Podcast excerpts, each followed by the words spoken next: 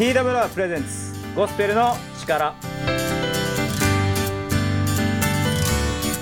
はい皆さんこんにちは。今日もゴスペルの力始まっていきます。本日のパーソナリティは TWR の小松がお送りします。今日もよろしくお願いいたします。ということですね今日は急遽ですねもう特別な場所でですね番組を撮っていましてですねあの私今岐阜にいるんですね。長良川のそばにいてですね長良川国際会議場っていうところに来ています。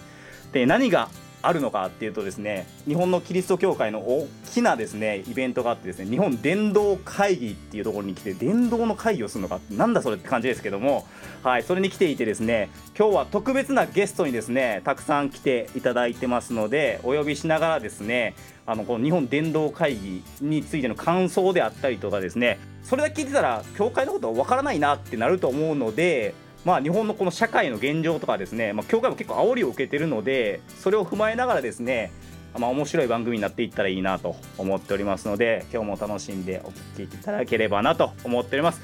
ゲストをですねお呼びしたいと思います。いつもながら青木先生です。こんにちはお願いします。お願いします。さんこのとこなくて大丈夫ですか？いや本当ですよ。もう暑い暑いいや、そういうことじゃないと岐 岐阜ですよ岐阜ここ阜であの僕の生まれ故郷なんですよここ。あそうですか。はい。ででも阪神ファンなんでしょ？阪神ファンですよ。ああもうね、あのこれちなみにあの9月のですね、今日は何日だ？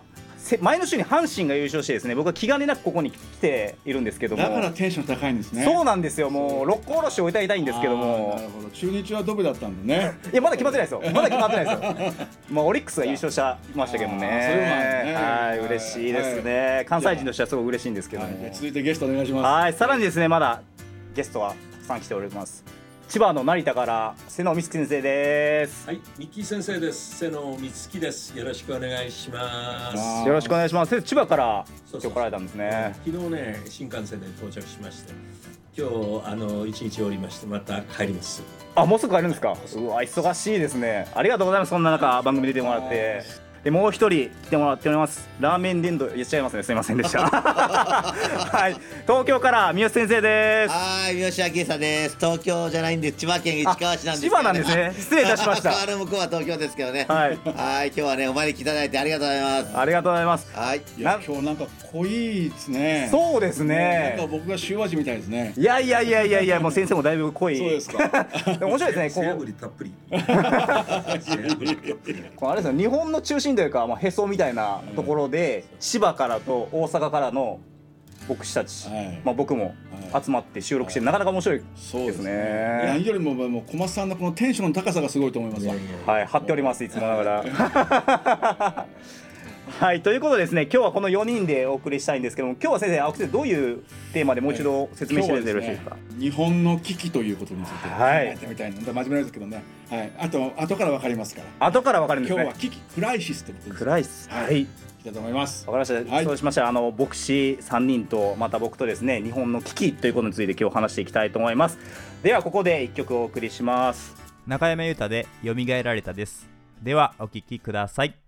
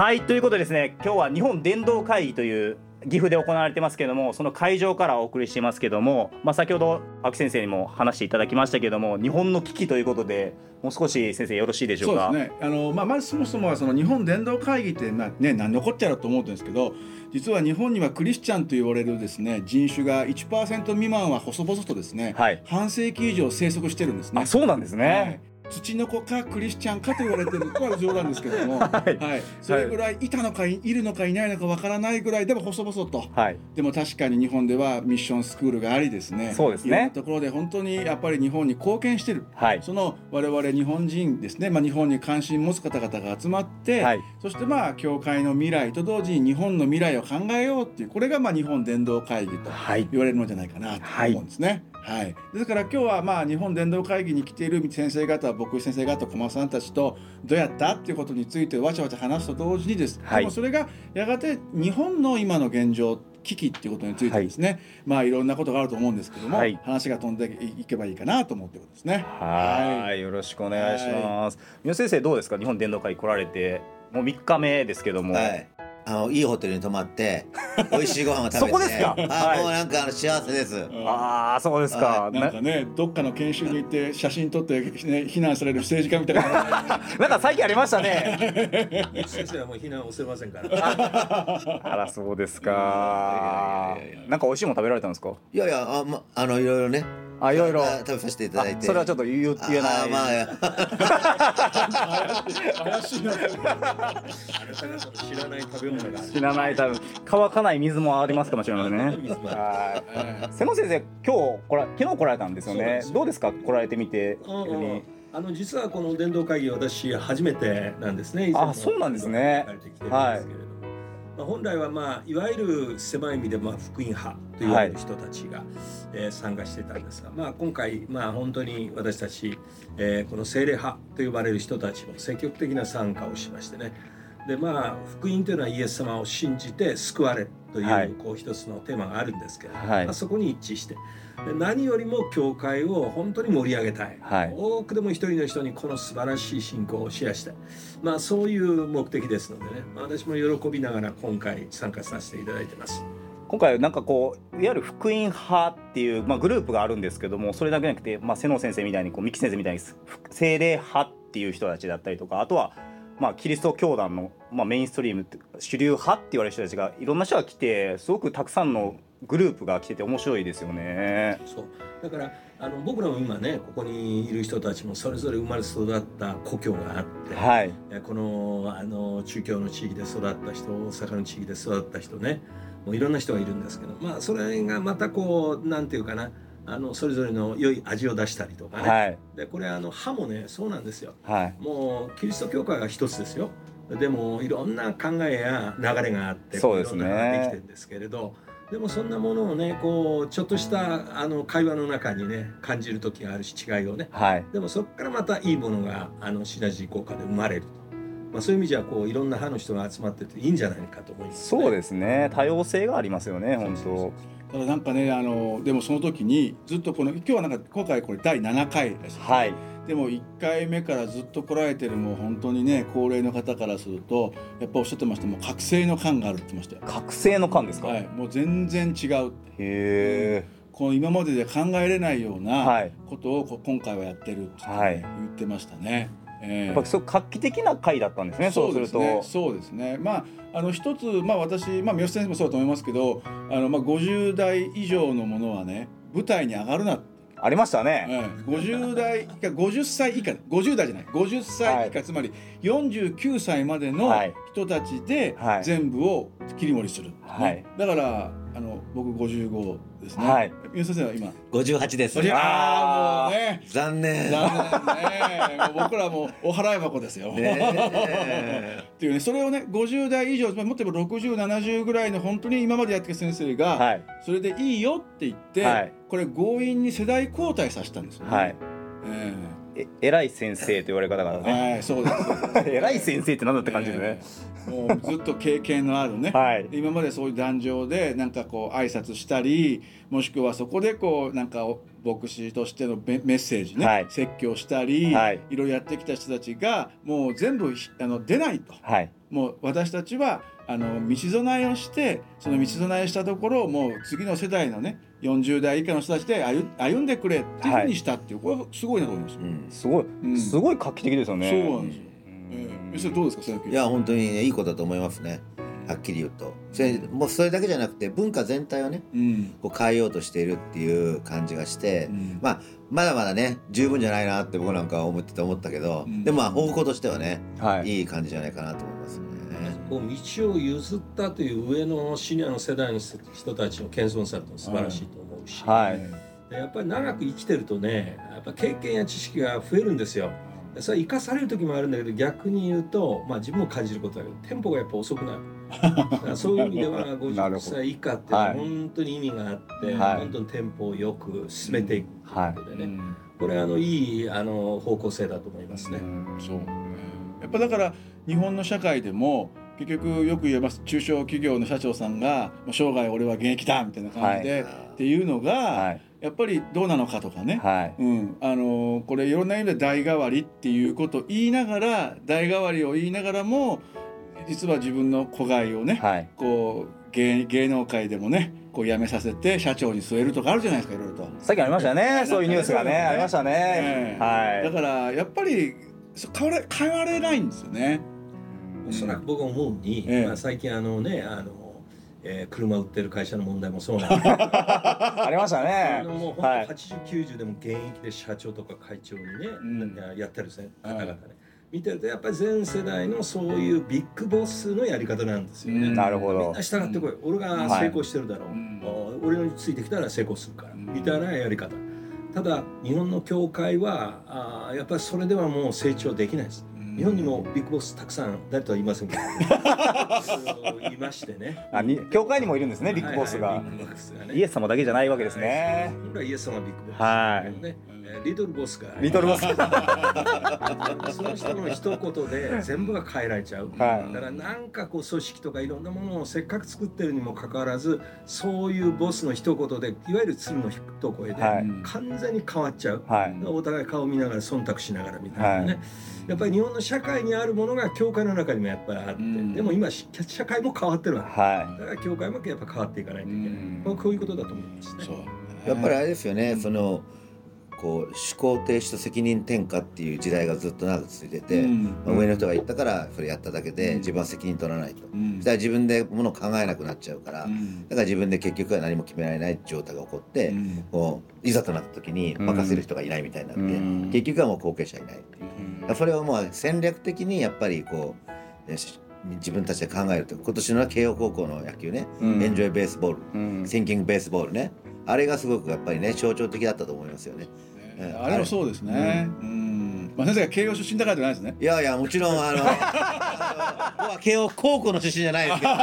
慶応大学の。大学。でも明治神宮でやってたあのね応援をそう。こう阪神甲子園球場でやって わあどうなのかなと思ったりするけどね、ええ。でもそれはともかくとして、うんやっぱりね監督さんが本当にや、うん。ね、うん新しい高校野球っていうのを目指すっていうか、本当にね見習うべきところ多いですよね。ね。ちょっと遡るとさ、えやっぱりこう儒教文化みたいなものってやっぱり日本も影響を受けてて、はい。で韓国とか中国もそうなんだけど上の人の言うことも黙って聞いていく、まあ、そういう力のある人が引っ張っていくというね、まあ、これはまあ村社会でも同じだっていう気がする、でも今もう時代が本当にそういう時代じゃなくなってそれはもう西洋文化の影響云々じゃなくて、うん。アメリカだって逆に言うとそういう部分もありますからね、うんでもやっぱりこの時代に教会もいかにやっぱりこうそういうところの転換をしていくか、うん。シフトアップしていくかって本当大事だと思いますよね。ね僕ね大阪の教会でね15年間ね、はい。古い教会再再活性化ってね、はい。取り若い取り組んだんですよね。はい。そしたら15年ね終わったらねあの市川に来いって言われて開拓新しい教会作る時に教会の役員がみんな僕が洗礼授けた人たちで、はい俺まだ必要？って聞いたら「うんうん」って言われて「やめてかやめていいですよ」って。いややめたら、あの青年が献身してね進学校に行って、はい。彼が3年間ねその教会を引き継いで。はい。で彼はまた別の教会行ってね別の教会からまた牧師が来てね、はい。だからなんかその信徒の人たちが時々あの動画僕全然口出さないけど動画見見てたら、うん。本当になんか自分たちでどんどんやってるから、やっぱり本当にこう若い人を育てればうん。自分たち辞められるっていうか新しいところにまた行けるのでうん。活性化がこう続いていくっていうか。うん。そういうことはやっぱりほ本当にもう20年2002年からだからはい。あの時に僕もあの自分の教会見てもう今やらなかったら本当になくなっちゃうと思うん。って危機感をすごい感じてで喧嘩しながら5年ごとに追い出されそうになってはい。総会開いて不信任案出されて 一票一票差でクリアしてうん。それでもう乗り越えてって。で僕その話をあのキリスト教の番組でねはい。話したリビングライフってね番組で話したらはい。さっき伝道会議で「三好先生ですか?」って言われて「いや三好先生のあれ追い出される話よかったです」ってね。僕も今ね上野先生からやめろって言われてるんだけど本当に三好先生が楽しそうに追い出される話するからね。本当に励まされましたとか言って言ってきてね。よかった。俺も持ちられたな。あの今日もね私たちがこうランチするときにいるテーブルはね結構もう皆さんこの日本の狭いキリスト教会の中では知ってる大きな教団の、まあ、その基礎を築いたご一家のはい。息子さんの先生。なんか分かんなくなっちゃったけど、はい。でそういう先生だったのね、はい。でそんな中でやっぱりやっぱり悩んでらっしゃるんだけれどもでも今三好先生の話もそうなんだけどもちろんやるべきことはやる。でも必ず神様やっぱり備えておられるなと思う。なんでかっていうとこれ神様の事業だからね教会っていうのはね、うん。そう思いますね。なるほどねあとやっぱりやっぱ聖書を読んでると、はい。そういう世代交代とかねやっぱり常にそういったことをそういう視点で読むとやっぱあるんですよ、はい。ちゃんと次の世代とか、ね、あそうなんですね。うん。だからそれはアブラハムイサクヤコブとかあれだはい。け3代だし、はい。あのエリアの次にエリシャとか、はい。やっぱあるから例えば今この時にそういう代替わりがどうとか考えてる人がいたら、はい。一度特に旧約聖書を読むとねはい意外にそういうヒントがあるような気がしますよね。あそうですか、うん一番あのいいそのバトンタッチっていうのはモーセとヨシュアじゃないかな。ああそうですね。でも私たち日本人は真面目だから、はいいろいろマニュアルをしようとするわけ。うんはいでも神様ってさやっぱり現場を通して教えるんだよね。はいヨシュアもずっとカレブと共にあの従者で、えーモーセに仕えヤーウェなる神に仕えてきたわけだよね。はいいろんなあの荒野の中で訓練される中にもいろんなことを見てきてるわけね、はい。人々の本当に不平不満から奇跡までね。でもそんな中でやっぱりこう次のあのこのリーダーとして次世代のリーダーとして育っていたんじゃない。だから神様が育てたっていうことだと思うねもうちょっとそういうところにもシフトを置かないといけない。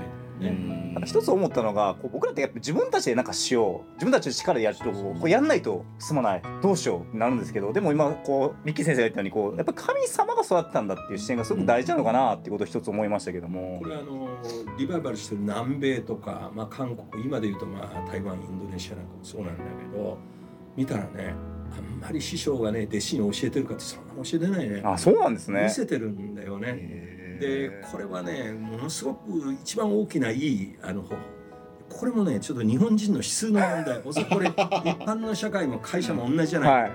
マニュアルっていうのがあってい。それに従ってやろうとするわけで、はい。宮先生がさっきまあ思考停止の話したけど、はい。まあそういう部分があって。でも結局私たちは神様から直接やっぱ学んでいくしやっぱり神様が立てていくんだってどっかでないと。ちょっと話長くなるけど、はい。こんな面白い話があってあの私たちはまあいわゆる精霊派と言われる、まあ、流れにあるんですけれどもあのある有名なアメリカからその講師がやってきたのね、はいある教会。はいでその教会はねもう私も知ってる先生ですけどもうとにかくあのなんだろうおむ、えーこうお招きからもう全て接待からもうプログラムからバチッとやる。わけはい。何分何秒みたいなね。へえ。細かいですね。そうそう。もう東京の山手線みたいなもん。数秒遅れるとごめんなさいっていけない。ね、バチッとしてる、はい。それはそれは先生も本当に賢い方。ところがその生活会が終わってねもう僕先生自信あの自慢でねはい。どうでした？うちの教会すごかったでしょって言ったら、その先生が言ったらしいんだよ。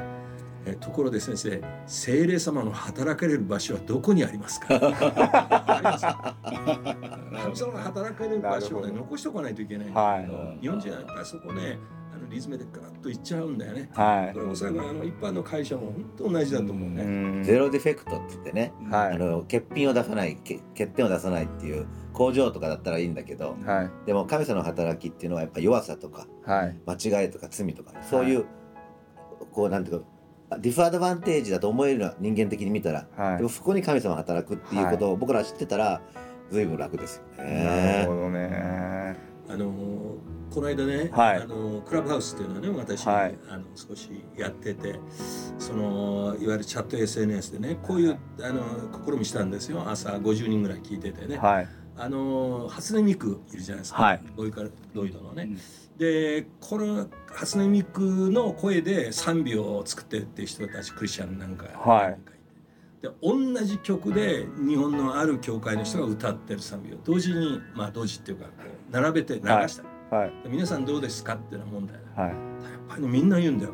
いやねもう初音ミクあの可愛い声はねあのいいんだけれど、はいなんかやっぱりこう生身っていうかさはい。それがやっぱこう伝わってこない。はい。で結局これ今あのいわゆる LP 版とかああいうあの針を落としてかけるレコードがはい。またリバイバルしてんだけど、はい。あれデジタル処理のやつっていうのはすっごいクリアなんだけどいわゆるノイズがないんだよ。はい。だからノイズがないとなんかあったかみをあったかみを感じないっていうか、なるほどね。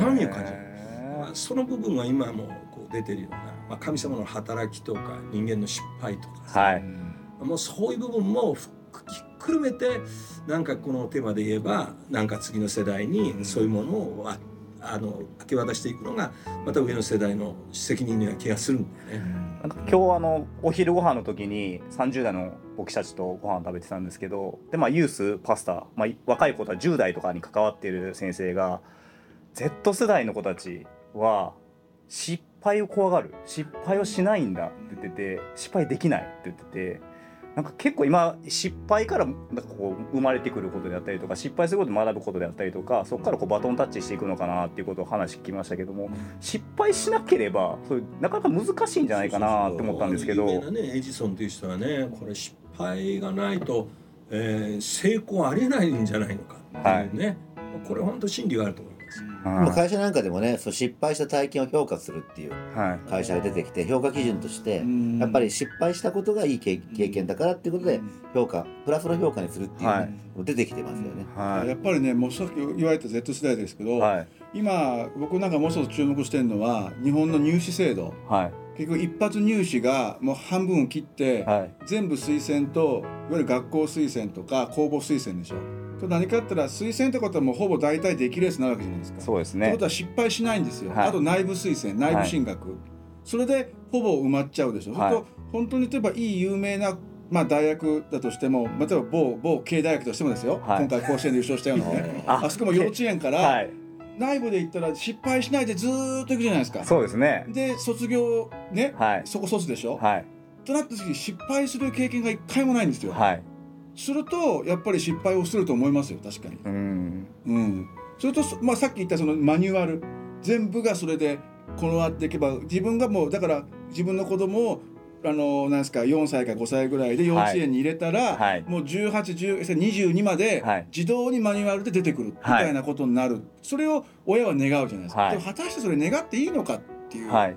ことですよね、一回一回もうににまあ中学入試でもいいけど、はい。高校入試大学入試で神様を助けてくださいとかさ、はい。もうなんとかしてくださいみたいな感じで別にそのお百度回りでもいいですわ、本当にびっくりしてなかったらね、はい。でも誠の神様のもとに来て祈ったらっていうそこの部分が分かれば、はい。やっぱりそこがノイズかもしれないけどでも強さになりますよね。そうですあねのずっと言われてるけど日本の文化日本で育った宗教の中に唯一ないのは何かっていうのは forgive もうその許しっていうところだと思うんですよね、今も青木先生の話にも通じるんだけど結局日本人社会に forgive っていう本当の意味でのねえ許したいんじゃないですかってこう言うとですねそんなの何か罪とかそんな過ちをうやむやにしちゃいけないとかっていうかアプローチに来るわけ。はい。でも僕らが言ってる聖書にある forgive っていうのはもう完全にその存在が受け入れられている状態。だから失敗しても成功しても受け入れられている状態。まずはそういう安心感の中から良いものって必ず生まれてくる。これ僕はねやっぱり聖書を通してイエス・キリストを信じる以外に方法はないと思ってます。うん。なるほどね話題がこれテーマつきませんねこれね。つきません一回で終わらねないですね。そうですね。いやーでもなまさかこういうテーマになってくるとは思いませんでしたけども。ねいやでもやっぱり今回だからその伝道会議とか言いながら我々集まって別に美味しいものも食べてますけど、はい。美味しいものだけじゃなくですね、はい。やっぱり危機があると、はい。やっぱりそこにあのクリスチャンというよりは1%未満でその1%未満がもう 0. 点なんとかにねなりつつあるという危機を我々が言えるようになってきた。でもそれは日本の実は少子高齢化とか代替わりができないとか、はい。やっぱり単に教会だけの話じゃなくて、はい。に教会の中ってやっぱり日本の縮図はい。って考えた時にやっぱり日本全体における一つの危機っていうのをはい。どう乗り越えていこうかっていう部分が今回のこの日本伝道会議のねやっぱ大きなテーマになったんじゃないかなうん。は感じましたね。でそうですね。ええ。そういう意味ではこうリスクを取れるうん。若いリーダーっていうのをやっぱり本当にこう育てるっていうことがすごい大事だし、そう。それ許されるっていうことがうんベースにあるからうん挑戦できるってういうか、ん。そういうこともやっぱあるのでそこはやっぱり福音が日本の社会を変えていくってういう、ん。もうことになっていくんじゃないかとそう思いますね。ん。だから40歳49歳までなんですね。はい。うん。えなるほえ小松さん何ど歳ですか僕は36ですね。おお。アンダー40じゃないですか。アンダー40あー。心はねはい。心は18はい。はい。いや僕も心は18そうそう言うとね、うん。おじさんなんですよ多分ね。ということでですねあの今日は岐阜の長良川国際会議場からですね、はい。特別版ということで日本伝道会議というあの会議を題材にしながらですねでもまあ教会も日本の社会もそんな変わらないと、抱えている問題はそれをあの千葉から来られた僕先生とまた大阪から来てる牧師とまた僕小松と話しましたけどもまだまだあの足りませんのでまたね次回もあの続けていきたいなと思うんですけども、よろしいでしょうか？はい。わかりましたよろしくはいお願いしますお願いともはい、ありがとうございます。年代感じますね。ジェネレーションギャップとかもね。新宿アルタ前ですね。そうですね。懐かしいですね。タモリさんもね。えーはい。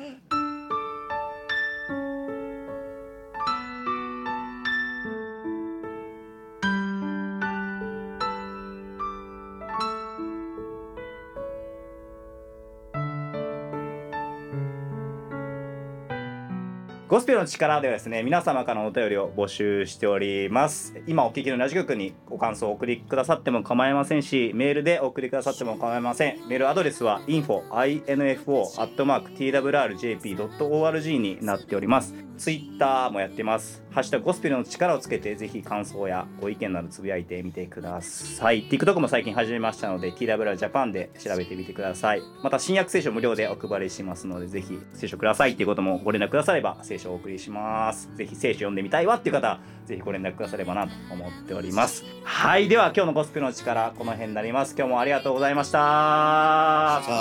さようなら。